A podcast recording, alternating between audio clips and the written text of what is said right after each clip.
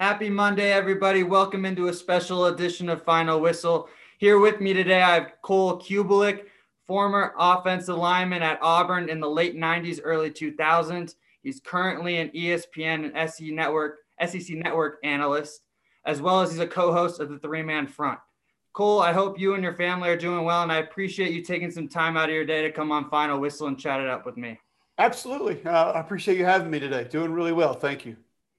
Absolutely. So let's jump right in at, at your time at Auburn. You played uh, in the late 90s, early 2000s. You played under two different head coaches in Terry Bowden and Coach Tommy D- Tuberville. For you, what was the impact of being able to play college football at the highest level? And then the differences between playing under Coach Bowden and Coach Tuberville? Technically three, because Bill Oliver was our interim head coach for yes. a couple games there in the second half of the season, but uh, obviously easily forgotten. Um, I tell people this: um, playing college football has assisted, if not maybe be might be 100% responsible for every dime that I've made in my professional life, and that doesn't just include broadcasting; that includes pharmaceutical sales, medical sales, things like that. Because I I got a pharmaceutical sales job right out of college, and I I didn't have experience for that. I mean, there was an expansion for a company called Sanofi Synthelabo in the Birmingham area, really nationally. There were interviews in Birmingham. I went. I had an aunt who was in pharmaceutical sales. She helped me prepare for the interview. Uh, she got me in touch with the right people to be able to speak to about it. And all of a sudden, the guy that's interviewing me is a, a big Auburn fan. I didn't know at the time. He told me this after the fact. And I think that kind of helped I think there was sort of a, you know, there was initial filtering process and then they really interviewed the, the next time. And that got me through to the second interview. And I just kind of won the guy over.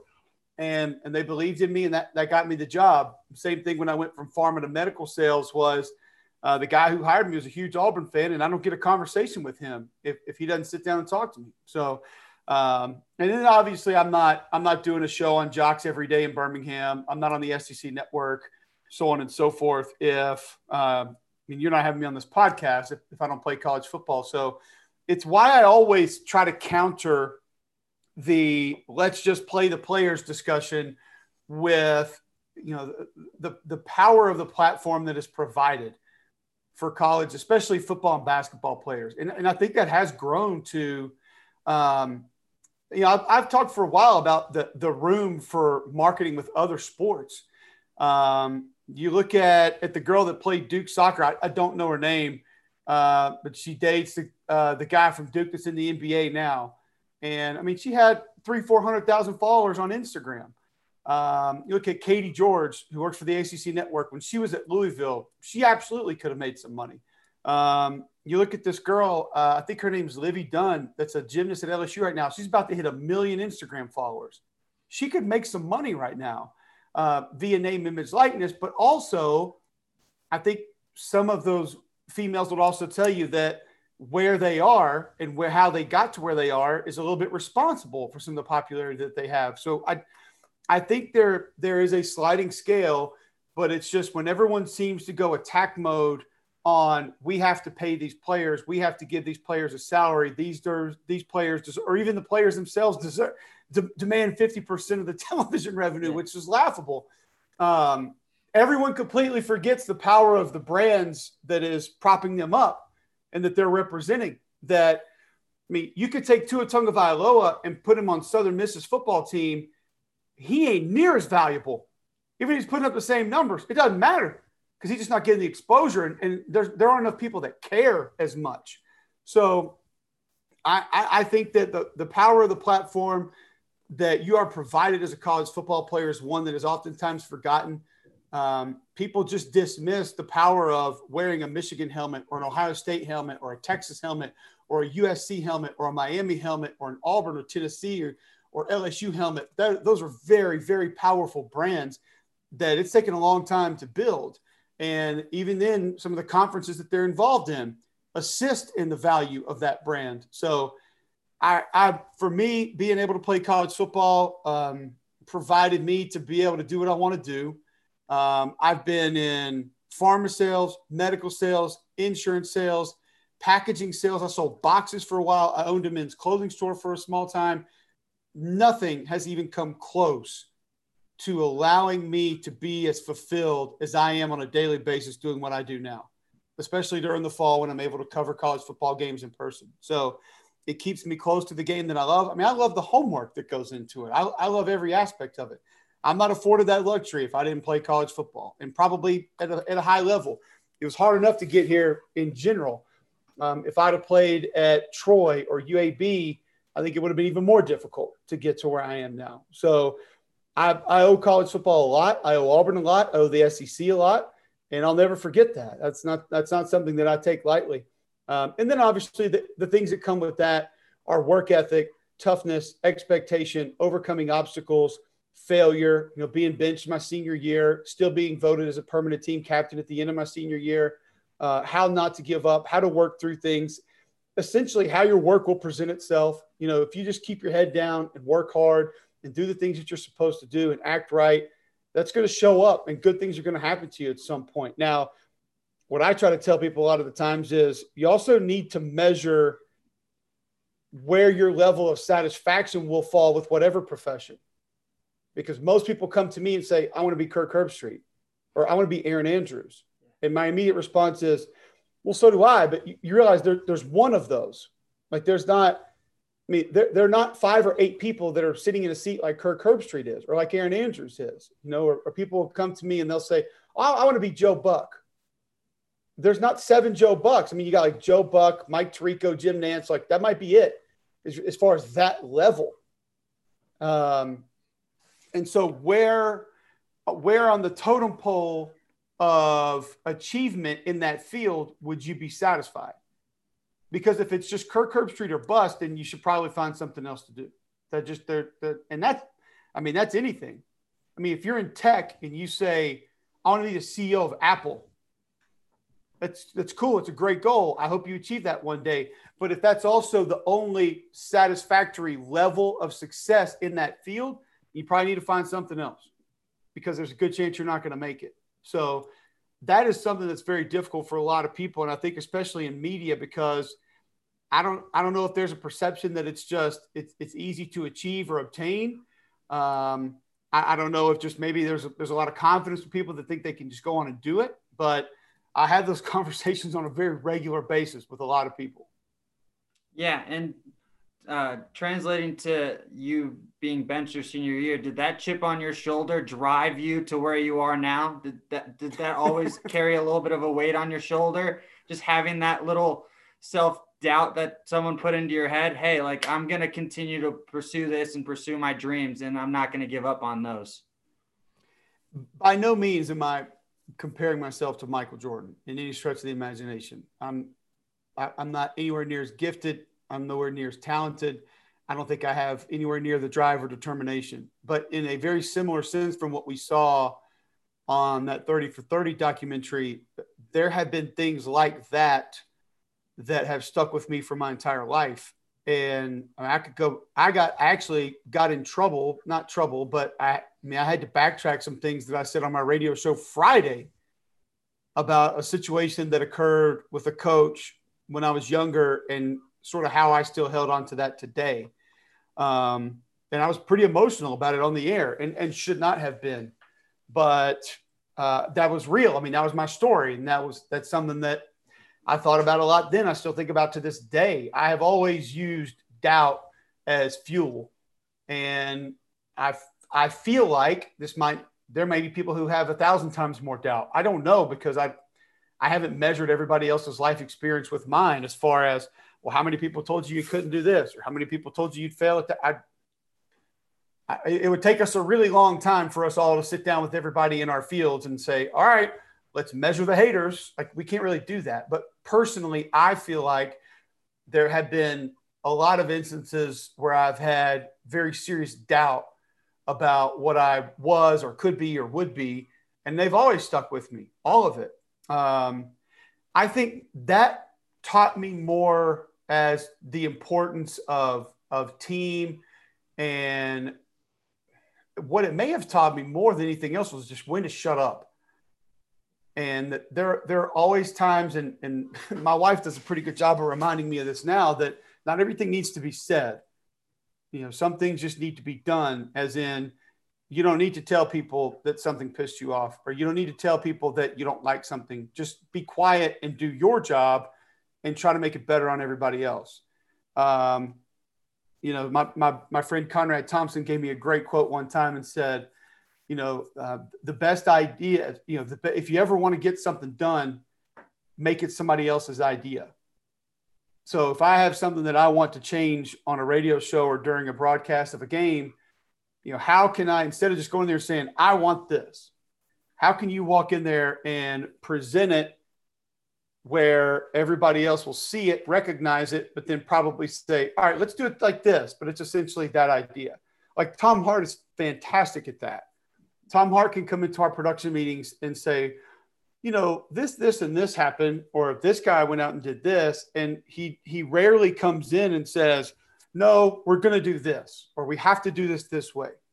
He has a way of presenting things that other people can, can take as their own, manipulate it a little bit. And what do you know? It was their idea, which is that's fine. Not, no problem. Still gets done uh, multiple ways, you know, to skin a cat. So I think that taught me more of when, when to just be quiet and work and, and when to be quiet. And there are, you know, football is the ultimate team sport, and that's that's one of the things that I love about it. But there are, you know, Rick Trickett used to always tell us, my offensive line coach, CYA, like you guys work as a unit. That's why I love being a part of the Joe Moore Award. It's the only, it's the only award that goes to a position group in in I think any of sports. I know I know football. Yeah. And so that group has to work in sync, in harmony. There has to be chemistry. There has to be continuity. You have to understand one another. However, CYA at the end of the day. Because if you don't take care of your business and your job, the group cannot find a way to succeed. So I think maybe that was kind of one of a similar moment to that when I had to go weeks and weeks and weeks and weeks of being a backup and never thinking I was going to start again. And then I started, you know, a six string center going into to two a days my senior year. And first off, we didn't have six centers. And I had started the previous two and a half years. And so I didn't start my first game until the Iron Bowl. I started the Iron Bowl. I started the SEC championship game, and I started the Citrus Bowl, which is my last collegiate game. And the night before the Citrus Bowl, my teammates voted me as a permanent captain, which is something that I'm never going to shy away from. I'm always going to be proud of that because I think there were enough guys on that team that understood how hard that was. And that was probably a way of them saying, you know, hey, we get it, we know it, we appreciate it. So yeah, there are there have been many moments like that, whether it was something that a coach said, something that somebody's parents said, um, you know, something that I read, uh, and that's still today. I mean, it's the the. I guess if you function that way inside today, like my, think about how good Michael Jordan would have been today if he was on Twitter and people telling him how terrible he was every single day. Like if you if you need that and that fuels you, I, it's kind of good and bad. You can go get that a hundred times a day you know, search your name on Twitter, and there's going to be people telling you how miserable you are all day, every day. So I don't know if that's good or not, yeah. um, but it's out there. So there are always little things that I see, and I try to use a lot of them as constructive criticism and, and try to take. I think anytime somebody just comes at you with something, there was probably a very, very small basis for why they said what they said. So a lot of times I'll try to go find out, okay, they said this for a reason even though what they actually put out there is bogus, but something led to them thinking that. So, like, do we maybe need to make an adjustment there, or do we need to try to go look at that? I never look at the whole thing and paint it with a broad brush and say, oh, I'm a terrible radio host because all I do is talk about Auburn all day, every day. I just know that's not true. But is there something maybe a little bit deeper rooted where I can go back and say, all right, Alabama's basketball team is really good. Maybe we should pay them a little bit more attention or Alabama's women's basketball team is about to make the tournament for the first time since I think 88, 89. Like maybe, maybe we need to mention that a few more times. Um, so I think you can find ways to get better or ways to motivate, which can be the same, all leading towards the same goal of just being the best that you can be. But I, I got things like that for my entire life. And there are things, like I said about Friday, there's things that I'll never forget. Um, forgiveness is something that I'm not good at that I need to work on, and I am still trying to work on. But at the same time, because I'm not good at it, a lot of those things stick with me and motivate me on almost a daily basis. For sure. And I want to transition. I mean, Jordan would have probably averaged about 45 in today's era with all this constructive criticism potentially 45 with a triple double. I'm saying potentially. But uh, a fan uh, asked a question that uh, how close do you think the Auburn Tigers were? You guys played in the SEC championship a couple times during your tenure. Do you think you had the opportunity to potentially get over the? How close were you guys to potentially being a real title contender? Not your time. Not. Not at all. No, and I'll tell you a couple of things that were very eye opening. Um, you know, people complain about college football today and how it feels like there's two or three teams, you know, and that and that's it. It's not real competitive. I played football in the Southeastern Conference, and there were maybe three instances in which I thought I was even on the same field as a team that would have a chance to win a national championship. Um, you know, 96, 97, Florida, maybe. Uh, 2000, Florida, maybe. Obviously, we played Tennessee in the 97 SEC championship game, Peyton Manning. That would have been one. And then in 98, you know, played against Tennessee, a team that did win a national title. But th- it wasn't, oh, you're undefeated in the SEC, you're just in, or you're going to get a look. I mean, it was still, uh, even if you were to go undefeated or be a one loss team in the league, there was going to be some scratching and clawing and some things still had to go your way. That was just the overall, I'm just giving you the overall perception of when I was in school. Yeah. And then I think if you would have been playing then and playing against those teams and you really sort of dug in and took a look, you would have seen that in 97, we, we lost to Tennessee by one point in the SEC championship games. Great game. Mm-hmm. Um, and then Tennessee went down to the Orange Bowl. And if I'm not mistaken, Nebraska rolled them by 40 something points. And there were a lot of us that were sitting there thinking, well, man, if Peerless Price doesn't score that touchdown at the end of the game, that's us. How would that have looked? Not saying we were worse or better, but just wow. Yeah. Uh, 2000, Florida Tyrannosaurus Rex, you know, he he put it on us in the SEC championship game pretty good. There wasn't a lot we could do against them defensively. They were just that special. Well, people forget that they went to the Sugar Bowl and played Miami. Yeah. And Miami rolled their ass in that game. Mm-hmm. Like I tell people all the time that I think the 2000 Miami team is better than the 01 Miami team. Um, I mean, that's just yeah. it doesn't really matter here nor there, but they it's just the fact that as college football fans and media and observers, we forget greatness faster than anyone in any other sport. And it's because it's it's constantly, you know, it's a we're we're constantly cycling people through. And, and now more than ever. I mean, now it's not just graduating. Now it's okay, he came here, he transferred. Oh, he's going to transfer somewhere else. I mean, how many coaches have we seen this off season, just this off season, take a job, be there a week or two, and then go somewhere else? I mean, I think three or five guys have done it this off season. So the cycle in college football has even ramped up even more. So um, I think because of that, I personally felt like we were a long ways away. I think going into the 97 season, we thought we had a chance. Mm-hmm. Dameyune Craig back at quarterback. We had Victor Riley up front on the offensive line. We had Fred Beasley in the backfield, which he should have been utilized to tailback a little bit more. We had a good, strong group of receivers, not a ton of NFL guys, but all just good, reliable receivers, tough. Like Tyrone Goodson was tough. Hicks Poor was tough. Um, you know, we had a pretty good D line with Jimmy Brumbaugh and Charles Dorsey and Leonardo Carson, and then Takeo Spikes and Ricky Neal at linebacker. They were special. Some veterans in the secondary. Like we thought we had a chance that year. And I mean, if you think about it, we we lost to a Mississippi State team that was actually really good that we just didn't play. We played poorly against them, and their defense got the best of us. And then we lost to Florida um, because Jaquez Green caught a touchdown, threw a touchdown, and ran a touchdown in. I mean, he was he was the best player on the field. Mm-hmm. So you know, then we go and we lose the SEC title game to Tennessee. Uh, Tennessee, you know, was one of the best teams in the nation going down there to play in the Orange Bowl. So yeah. it was it was very difficult at that time to think that you were really close because it, it was it was still a very rare instance in which an SEC team arrived and played for and or won a national title. Mm-hmm. For sure. And then for you, uh, transitioning to when you're at Auburn and you pursued a communications media studies degree, when did you start to develop the interest on the media side of things and what spurred you to get into the business? I think I've kind of always wanted to do it in in some fashion, but when I was a kid, we would play Tecmo Bowl or NBA Jam or RBI baseball, all games that you probably don't know about because you're too young. But that was on the original Nintendo Entertainment System. And I would call the games. Now I'm doing it being funny and, and jovial and a little bit sarcastic, but my friends always loved it and they would ask me to do it. Like we would rotate. And so if you lost and you were out, the next guy comes in, you know, they'd be like, Hey, you still call the game. And so I don't know if I ever really wanted to be a play by play guy.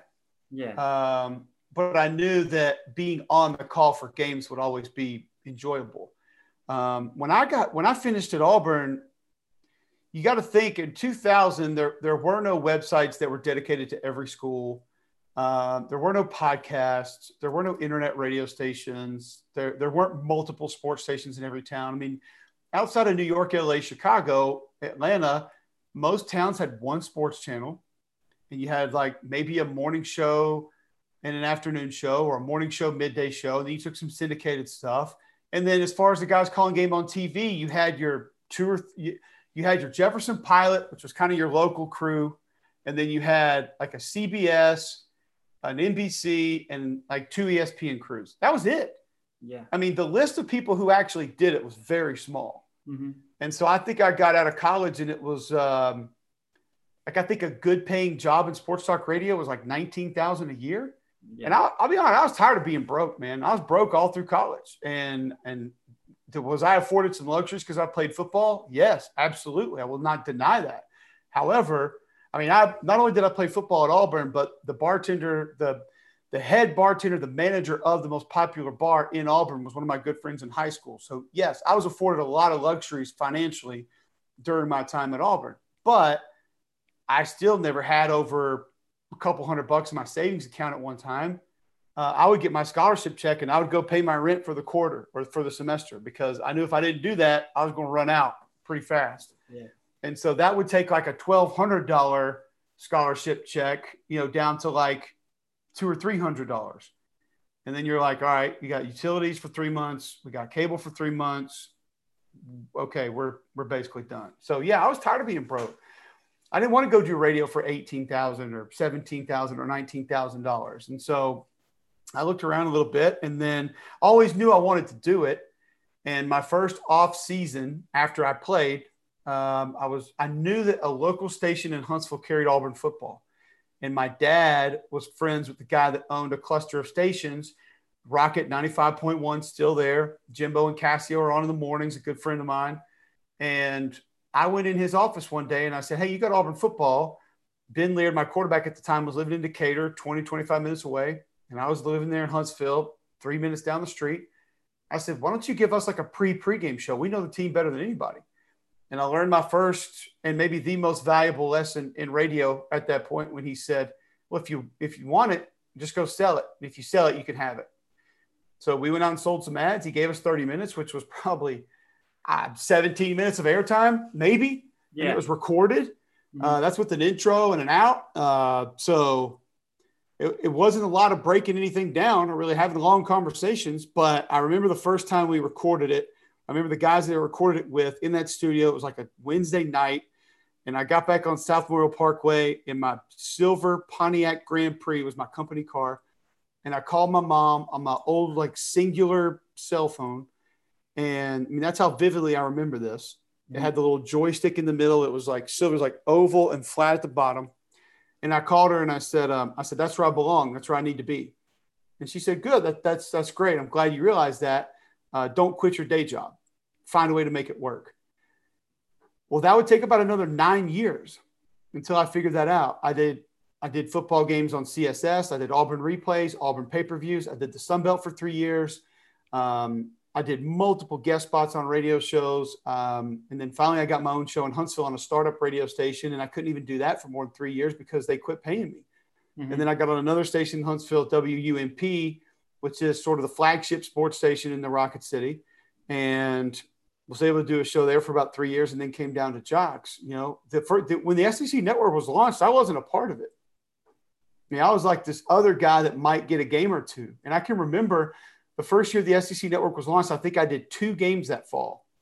I did like Arkansas Nicholls and then some other non-conference game. I don't even know what the game was. And I mean, I was devastated. And I can remember my wife and I had a conversation after the season, and she said, she said, listen, if you if you can't find a I, this is what you want to do. I know you're good at it, and people tell you you're good at it, and I think you should chase it. She said, but if you can't find more games to do on the weekends, we might need to look at something else because I can't stand Cole that's home on Saturdays during the fall it's it's evident how miserable you are, and I just can't deal with it.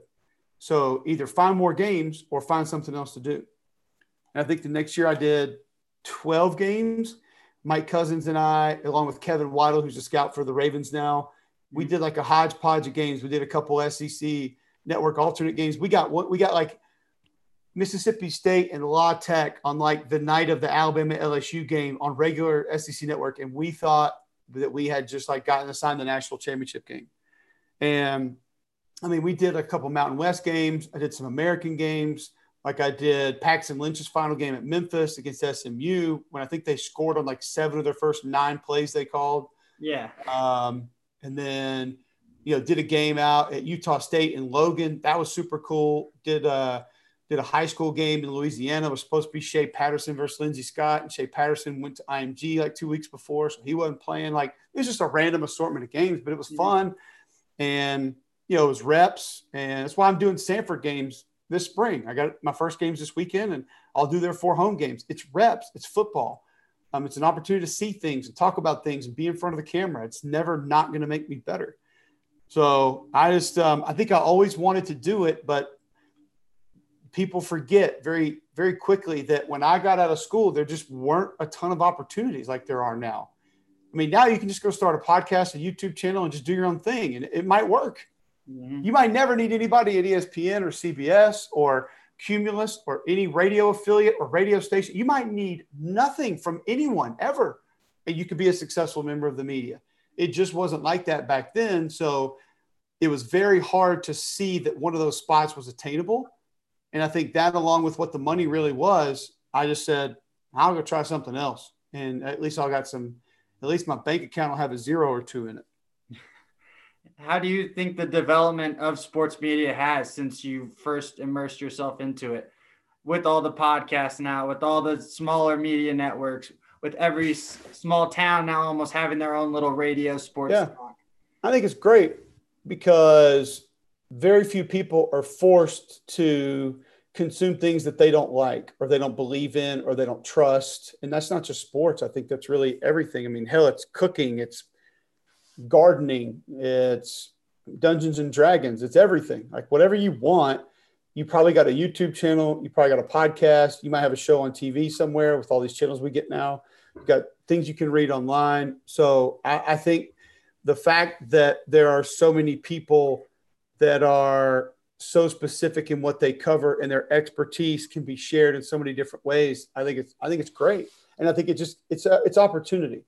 Mm-hmm. You know, and that's what I told people during the during quarantine, the pandemic that I said I hated the most was some people may say, "Oh, swimming team's gone," or "Oh, this Division three team canceled football." To me, uh, when I see that, I see opportunities that are taken from people, and that bothers me because I just explained to you earlier why I'm where I am because of football and because of team and because of competition, because of being around people.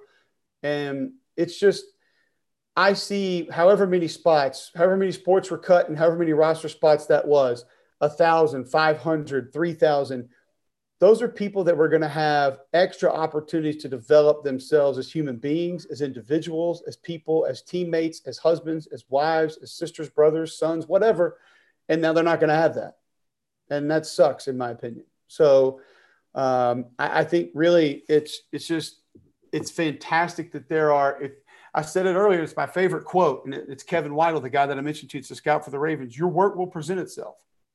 If you put the work in, it's gonna people are gonna find you somehow, some way, especially now, and that's why it's great to have so many different outlets because a guy like Big Cat and PFT can have the most popular podcast in sports, whereas in 2002 there's no way anybody knows who those guys are because Can you imagine them going sitting down in front of some nerd radio executive saying, "We would like to do a morning show. This is how it sounds." They would kick their ass out of there in three seconds. Yeah. Like, the, I mean, the, the sunglasses and long hair guy, get out of here. Like you're done. We're not. We're not. We don't. We don't even need to have a conversation with you. Mm-hmm. But now they can be the most. They can have the most popular sports podcast on planet Earth. Like that. That's cool. That's what's great about it. So, you know, can it get a little bit you know, can it get repetitive and can it get, you know, a little bit silly with, you know, some people thinking that they have to say these crazy things to get people's attention? Yeah, sometimes, but it's also easy not to pay attention to it. You know, turn the channel, scroll again on Twitter, go to the next thing. Like, don't even start it. So, um, the a la carte portion of consuming sports media, I think, is great for a lot of different reasons. And for you, you started out covering Sun Belt. You said you've done some AAC games, uh, SEC. I call the Sun Belt the Fun Belt on Thursday nights. That's, that's yeah, I love it. I, I, love watching those. What was what's been the best game you've had the the privilege to cover? Oh. I know I'm throwing you on the spot a little bit. I don't even know if I've ever thought of it that way as far as the best quality of game. You know, back and forth, competitive you know what happened how it happened. I would i would literally need to sit down and go back and look and think because i don't you know it's kind of weird. I don't i walk away from a game thinking very different things. Obviously a lot of my attention is on how the broadcast went how we sounded and then how i sounded how my how accurate my hits were what i what i want to correct next time. I mean i'm all of that. So very you're, rarely. you're doing, you're doing, the mental reps of the game already all going through right through the game again. Absolutely. And and i think because of how the other things that i have to watch for like i don't love talking about injuries but if it's an important player i got to follow that. I got to go see that. I want to watch coaching interactions. I want to watch player coach interactions on the sideline. I miss some stuff. So i'm not just watching the game the entire time. I try to i try to see every play but sometimes there are other things that i have to go do so it's hard for me to actually consume how great of a game it is that I'm watching sometimes. Um, what about an interview? Do you have an interview that's really stood out for you? I mean, I got I got a, a ton of those. Tom Herman before the Memphis Houston game would be number one, just because I mean that that got in front of a lot of people that that almost changed some things for me. Um, but I've had a ton of just great interviews. Like um, from last year, I mean, Billy Napier, after the win against Iowa State, knowing that they just lost, you know, their assistant offensive line coach a few weeks before that, and they're having to play for DJ in that game, like that was that was one of the cooler interviews that I've done. Um, I, I, don't think that there's any doubt. Like Benny Snell at Kentucky a couple years ago after the game, like he was awesome. Derek Mason after he beat Tennessee, I had that game, like that was awesome. Got him bowl eligible, like that was fantastic. So yeah, interviews I could go on and on and on. I've had I've had a ton of good interviews. Then, so what would you say to an aspiring sports journalist? This is one of the fan questions that I've received. What even if they don't have a degree in uh, in communications or media, they just want to start their own little show or podcast or what would you say to them, an aspiring sports journalist? I would start with what I've told you a few times. Your work will present itself. So whatever you put out there, whatever work is behind that, people are going to be able to see through it. No matter how cool you sound or how good your delivery is, you could be you could be the best Ron Burgundy on planet Earth, but if you don't know what the hell you're talking about, people are going to see that and they're going to yeah. figure that out. Um, the other thing that I would say, some advice that I always give: never be afraid to admit that you were wrong. I have gotten myself out of a lot of trouble by when initially being questioned on something, I'll just say, you know what, you're right. I missed on that guy. I was totally wrong. Perfect example of that is Rolando McClain at Alabama. I saw him play in high school. Um, I didn't like what I saw. I shared that on the air. He goes to Alabama, one of the best to ever do it. I'm going. I'm on that same radio show a couple months after his career is over. Guy calls in. He's mad. He asked me about it, and I said, "You know what, sir? I'll just be honest with you. I missed. Like I was, I was wrong. That kid's an amazing player, mm-hmm. one of the best I've ever seen do it, and that one's on me." Um, I think you'll earn a lot of respect. Uh, you'll earn a lot of trust, and I think you'll keep yourself out of a lot of trouble there's a lot of people that try to talk around why they were wrong instead of just saying, "Yeah, man, I screwed that one up." Well, let's go on to the next one though.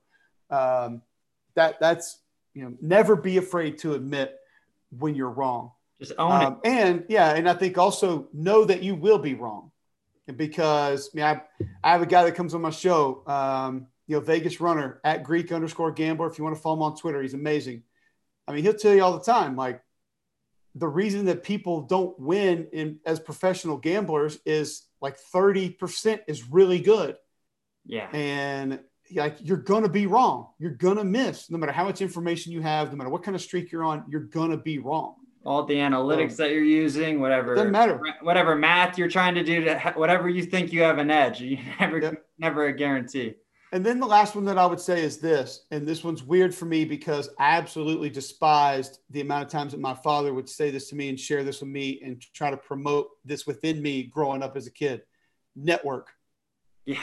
You got to network, man. And it's it's probably more important in this job, this field than anything else. And the coolest part about this field is, and I could give you a laundry list of names like Lance Taylor, Booger McFarland, Laura Rutledge, Steve Ackles, Stephanie Druley um, Patrick Donaher. I mean, the list just goes on and on and on of people.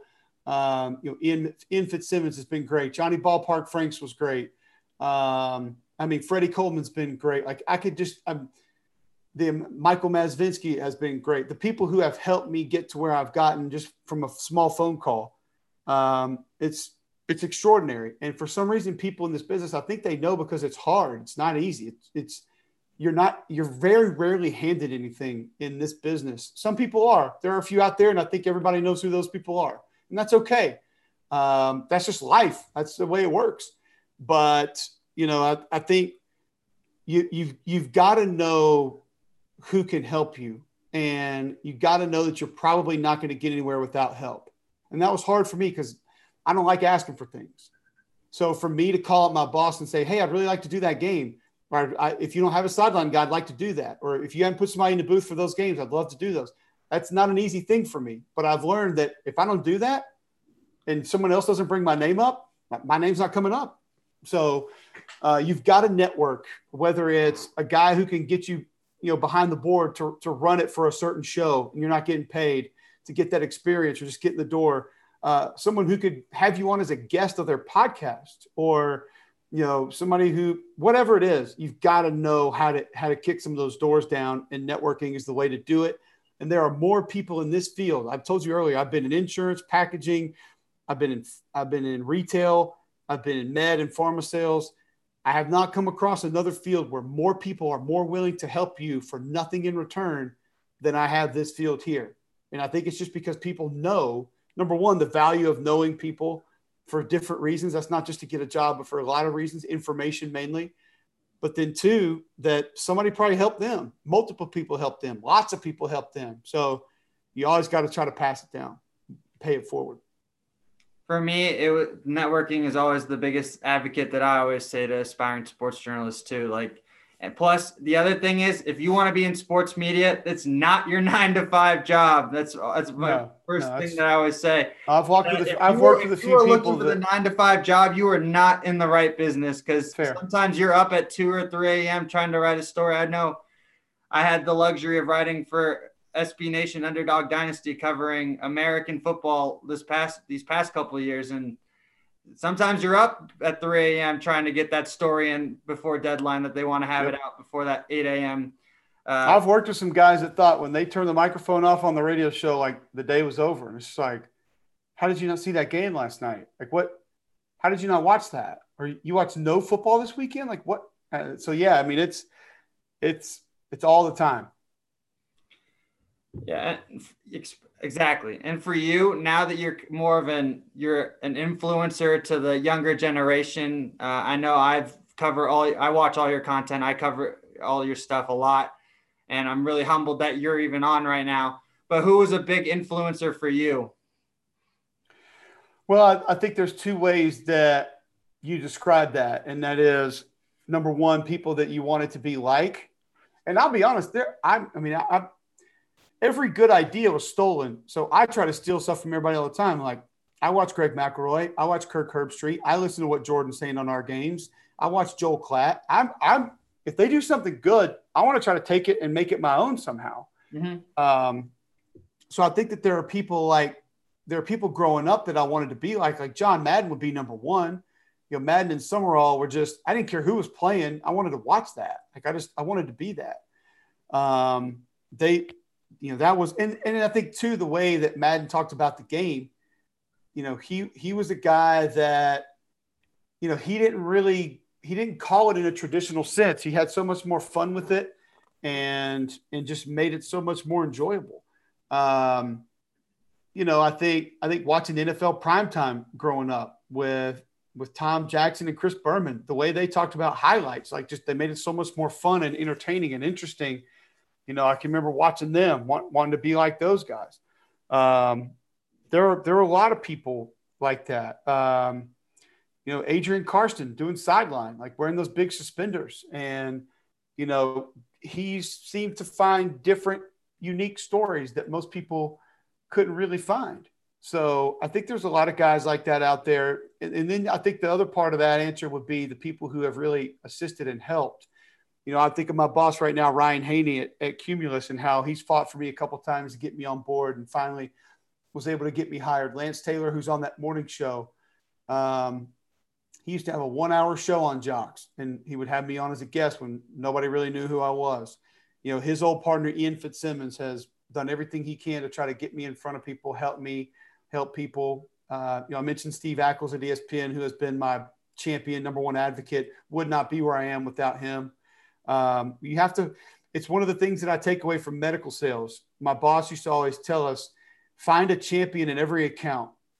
So find someone that if you go in there and you need to sell that day to get to your number for the month or the year, whatever, and you know they may they may find a way to get something extra done because it's you not because of what it is that's what a champion for you will do um, yeah i can remember john vassallo at espn and you know he's a guy that not only for me but for jordan and tom and myself would would really go to bat for how good we were what we had done and then you always i mean i get guys like an adam amin or a peter burns or you know booger mcfarland that just say nice things publicly that they probably think is just it's just they just thought of it, but in reality, could be very beneficial for everything you're doing. So there are there are a lot of those people out there for me, no doubt.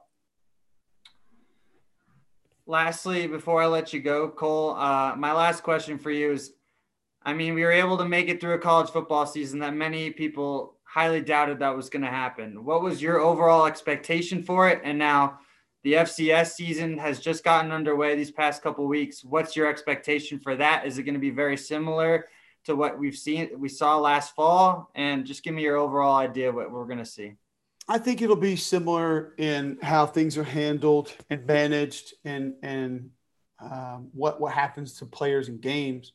But it's obviously not going to get the coverage or anything like that. I mean, I've I was dialed in two weeks ago to Tarleton McNeese, and then that game was absolutely night, crazy. It was great, and why the starting quarterback came out for Tarleton, I still don't know. I mean, I, was, I go to my grave wondering why that happened. But I mean, I'm I'm sitting here. I'm watching North Dakota State yesterday. My wife wants to start Ted Lasso, and I want to watch North Dakota State. And Friday night, I'm going and finding Northern Iowa playing South Dakota State, and you know, I'm watching Samford because I'm doing those Samford games. So I'm, I'm like dialed into the Samford game on Saturday, trying to watch some of that Jackson State game. I mean, it's, you know, for me, it's football. So I love it. And, and I'm going to try to consume it. I hope more people learn about FCS football with this spring season. That might be cool for them. Um, getting through it this past year, what did I anticipate that would it would be? I I don't believe I anticipated it would be as different as it was. Um, now, when I say that, that's that's a big part of it. When when the ball was kicked off, there wasn't a whole lot that was different with the way I talked about the game, the way I watched the game, especially, and what the game was to me when I was working it. Um, now, did I have to have a mask on most of the time? Yeah. Were there games that I was in the first row of the stands? Yes. Um, technically, did we have to overcome some obstacles and hurdles? Absolutely. Um, was it as enjoyable not meeting with the coaches in person and not always having my teammates there with me in person? Of course not. That's just that. I mean, that's that's human nature. That's our that's human emotion. But the football was pretty close, um, and that was that made it really cool. But the biggest difference for me, out of everything that changed technically and fundamentally for how we work, who we worked with, when we worked with other people, how we did things that we, you know, how much our normal process changed. The biggest difference for me was walking into those stadiums or driving, really driving on campus to those stadiums. We had Auburn, Kentucky in the opener, and I remember driving into that stadium. I didn't see a single RV, I didn't see a single uh, tailgate tent. Um, I stayed at the Alabama Kentucky game. I stayed at the hotel two blocks from the stadium. And two and a half hours before kick, I walk out of my hotel. And I, before I got to the security at the stadium, I did not pass another human being. On an Alabama game day, two and a half hours before kick, I did not walk by another person. That's that that was totally different. You know, being able to pull up to Kroger Field in Lexington, hundred feet from the stadium, and not even really have police working traffic at that point because it was two and a half hours before kick. Um, those were those were very weird instances, and you're just used to seeing tents and tents and tents and people and people and groups of people walking and you know I'm, I'm pulling into a game at Baton Rouge and like I'm used to seeing people in purple wigs and school buses painted with purple tiger stripes and all these tents and smelling gumbo and none of that. You didn't get it. So that was that was where this season was most different. Do you think it'll get corrected by it in fall 2021 What's not completely no. not completely. I think it'll be much closer but I, it's it's not going to be what we're it's not going to be normal uh, maybe until 2022 in my opinion that's that's wild and just and like no words just that i am thankful though that we are able to have college that we are able to get college football in. yes 100% yeah and by the way your wife's about to, right about ted lasso. I watched it great show so you oh, we we saw half of the first one last night. Um, i've heard it's wonderful. We like it so far I do think that it's unfair that no one mentions that it has completely ripped off Major League. But other than that, oh yeah, it does without without a doubt that it is. Not a question. Well, Cole, I want to thank you for taking some time out of your Monday. Sure. I really cherish this opportunity to have you on. It was great. Uh, hope you stay safe and everything that's going on. Thank you. Look forward to catch up with you again soon. Absolutely. Well, Enjoy the rest of your Monday, everyone. That was your special edition of Final Whistle. Be ready.